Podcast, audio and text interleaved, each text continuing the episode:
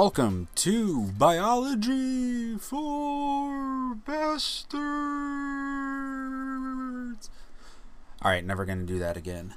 Welcome to the first episode of Biology for Bastards, teaching biology in the most profane way you've ever seen or heard. I am your host, John Doty. And before we get going today, um, just a little background on what this podcast is going to be about. I am an actual biology teacher at a public school. I do teach biology, mostly to freshmen. Um, so you can see how that would put me in a position where there's a lot of people who aren't really paying attention to what the heck I'm talking about. And sometimes I just really wish I could swear in class and it would, it would help get my point across. And that's kind of how this podcast came to be. What I'm going to do over the course of this season is go through the AP biology curriculum so, if you are in AP biology now and you're in high school, um, you should probably pay attention in class. It would help you more than this podcast. If you're not, then great. Just follow along. I'm going to be referring to chapters from books.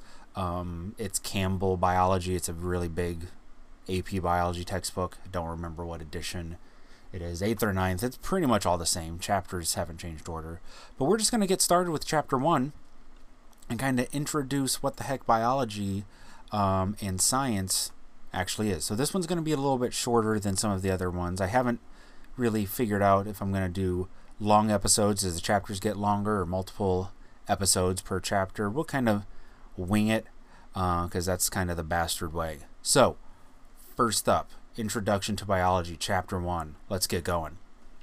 So, as we probably all know, even the most bastardly among us, is that biology is the study of life. Ology, the study of bio life. So, that one should be pretty straightforward. Uh, that's pretty much how this whole chapter goes. So, we'll get into this much, much later in the season, but there's all these different types of life. We've got different domains. We've got bacteria, we've got archaea, those are both known as prokaryotes. If these words don't make sense, well, you suck. Um, just kidding. Or not. Uh, we'll get there. Okay, and then we've got all these other eukaryotes like plants and fungi and animals and all this other stuff. But no matter what,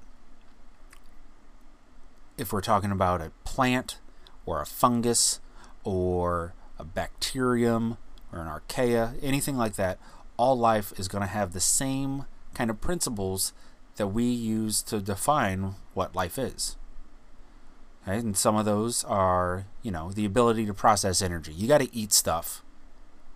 And you're going to turn that into shit and get rid of that to stay alive because otherwise you die and then you're not biology anymore. Okay? You're going to grow and develop. As you do eat shit and turn it into more shit, you're going to grow, you're going to get bigger, you're going to develop and get more complex. Those are two different things, growing and developing. Um, very similar, and they tend to go hand in hand, but they are different. Uh, living things are going to reproduce to get more living things. That's in the case of a lot of things, sex. In the case of a lot of other things, not sex. Sucks to be them. Life along the way is going to evolve. You know, the whole survival of the fittest, which I'm not going to get into it now. I promise I will get into it later. I absolutely hate the term survival of the fittest. It's a terrible term I'm going to get on a soapbox and a rant on a later chapter and just go off how it's so fucking dumb and how it's just ass backwards and it gives the wrong freaking idea. I just absolutely hate it. Mm, anyways, life has order to it. There's some sort of, you know, things aren't just randomly put out there. There's, you know, cells and tissues and organs, all that stuff then living things are going to both respond to their environment and regulate their internal environment somehow, some way.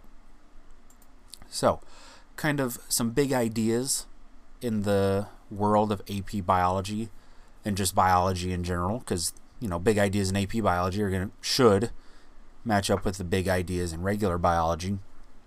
But perhaps the biggest one is that evolution is going to be at the heart of everything. It's going to drive the diversity and the unity of life.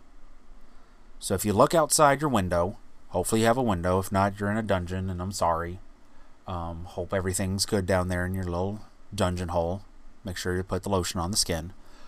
But every type of life that you see out there, it's all different, but it's all the same.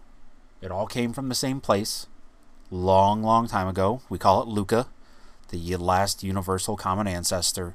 And since then, it's been changing to all the different life forms that you see or you know about today. And what's crazy is that all the different life forms there are, they work in generally the same way, which is what allows us to talk about the stuff that you talk about in biology because you can generalize and apply it to all different types of life forms. So that's the biggest idea in biology is that everything kind of goes back to evolution. The next big idea is that biological systems, whether we're talking about an organism, we're talking about an ecosystem, we're talking about things in between, um, we'll need to use both energy and molecules to grow, to reproduce, and to maintain homeostasis. That's to respond to the environment and to regulate the internal environment that I was talking about before. It's basically saying biology does not exist in a vacuum. Biology is connected with everything. That's called ecology. That'll be at the very end of this season. Um, but that's it for that one. It's pretty straightforward. That things have to interact, and in interacting, they are going to change the environment, change the world for everything else. The next big idea is that we're going to have to somehow store, retrieve, and transmit information to power all of this life. That we know is the work of DNA but we'll go into how DNA does its job, how it stores information, how it transmits that information. We'll do it later. And then, very, very similar to the second big idea, is the fourth one that those systems that we talk about using the energy, using the molecules, those are going to interact. And by doing so, things are going to get fucking crazy. And magic powers are going to happen where you have things that are more than the sum of their parts. That's going to be a big phrase um, to kind of think about later. But all that is the basis of biology. But biology is a branch of science. And by being a branch of science, it's going to have things in common with a lot of other science. Okay, so at the heart of science is the idea of inquiry, which is a big fucking word. Well, actually, it's not too big, it's like seven letters. But it's a fancy word that just means, you know, searching, thinking, wondering. Science is all about wondering, which is not surprising considering it comes from the Latin word meaning to know, to know some information, to know an explanation. And there's really two types of science there's discovery science and a hypothesis based science. Discovery science is kind of what it sounds like. You discover something, observation, analyzing data or data if you're weird. Okay. Um, that is your discovery science. You'd have this information, qualitative data, quantitative data, Qualitative being the descriptors green, tall, short, fat, round, dumb, stupid, ugly, whatever. And quantitative being numbers, things you can actually count 5, 10, 20, 30, whatever. But that's all discovery science. So we've done a lot of the discovery science up till now. That age is kind of past because we've found out a bunch of stuff that's easy to find out just by discovery. So a lot of science is hypothesis based science where you come up with a hypothesis, which do not fucking say it's an educated guess.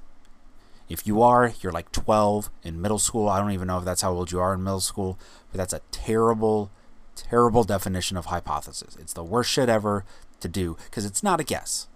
It is educated, but it's definitely not a guess. What it is, it's your best explanation that you can come up with that you're going to try to prove wrong. That's what a hypothesis is you're going to try to prove yourself wrong, saying this is not what's happening. And you can either support it, that you couldn't refute your hypothesis, or you will refute it and say, well, this is not what happens. So if you know, if I punch you in the face, then you're going to cry like a little baby. That's a hypothesis. That's something that I can test out. I can punch you in the face and see if you cry. If you don't cry, well, my hypothesis was wrong. I would change my hypothesis. If my hypothesis was valid, I punch you in the face, then it will cry. That doesn't mean every time. That doesn't mean a punch to the face will make you cry, because what if a little child punched you in the face? Hopefully, you would not cry. If you did, you kind of deserved it, probably. All right, but that's what a hypothesis is it's an explanation for something based on all the information that you have, and you're going to see if you can prove it wrong. And as you go through and do that, you're going to perform experiments. Now, I'm kind of talking around this idea of the scientific method because the scientific method is a fucking dumb thing. And if anybody's ever made you memorize the steps of the scientific method, I am so absolutely sorry that they wasted your time because the scientific method is bullshit. It just is. And I'm going to say it because I just did. I'm going to say it again. The scientific method is bullshit because they talk about it like, well, first you make observations, and then you come up with a hypothesis, and then you conduct an experiment and gather data and analyze that data and revise your conclusion or whatever. Bullshit is what it is. Because something as simple as trying to charge your phone, that's the scientific method. Your phone's dying, you plug it into the charger, that's an experiment based on all the information you've ever had, plugging phones into walls and the power's on the phone's low, it charges. That's your hypothesis. If I plug my phone in, then it's going to charge. If that doesn't work, you try to fix it. The scientific method is just problem solving. That's all science is. So the idea that there's all these different stages is absolute bullshit. Ugh. Moving on. Now, when you do have experiments, because experiments are very important. Scientific method, it's this made up thing, try to organize things, but experiments, very important to science. You have your hypothesis, which we've already talked about. What you try to do is you try to have a control group and an experimental group. And very simply put, because we're keeping this nice and simple, the control is what you're going to compare everything to. It's normal. That's quote unquote normal. It's unchanged. The experimental group, you change one thing. And that one thing that you change is known as the independent variable. Because that one thing that you have absolute control over will determine whether or not your dependent variable fucking changes. That's it. Everything else stays the same between the two groups. They remain constant. You want as many trials as possible. You're really just looking at that one variable. Back to my hypothesis earlier about punching in the face. The punch, I control. Your face, that's what I'm punching. I control that. I'm seeing if you cry. The crying would be my dependent variable because it depends on whether or not I punch you in the face. So I could punch you in the face with my fist, that's one group. I could punch you in the face with a stapler in the other group. That's my experimental. I can see if there's a difference. Now, as time goes on, you have your hypothesis. You can test it out, either support or refute it. After a bunch of different hypotheses get tested, and you get the same results every single time, that can transition um, into a theory. Scientific theories are not the everyday definition of the word theory. Everyday people use the word theory like it's an educated guess. It's a prediction. They have no fucking clue what's going on. They're like, oh, I got a theory. But in science, a theory is as true as something can get. It's going to explain something. The theory of gravity, the theory of evolution, germ theory that germs make you sick and not voodoo curses or witchcraft or anything like that.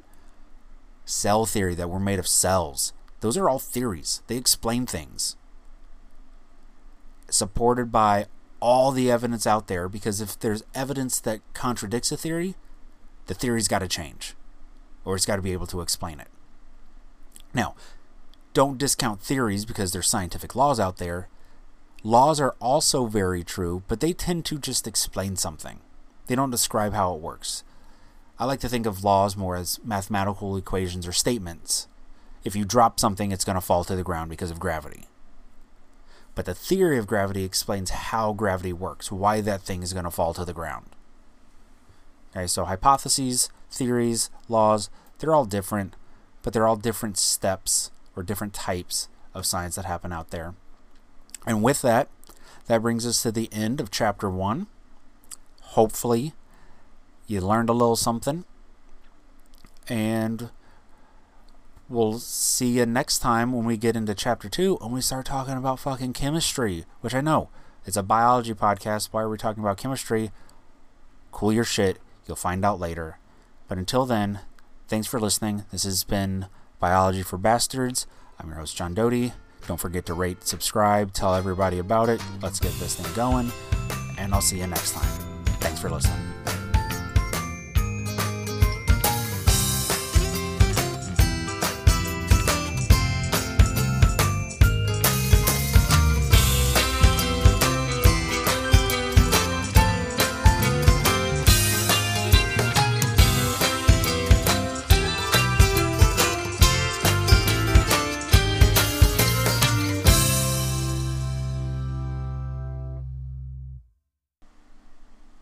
One last thing, because this is the first episode, I'm bound to forget something. Hopefully, that gets smoother at the end and there's not this little PS at the end.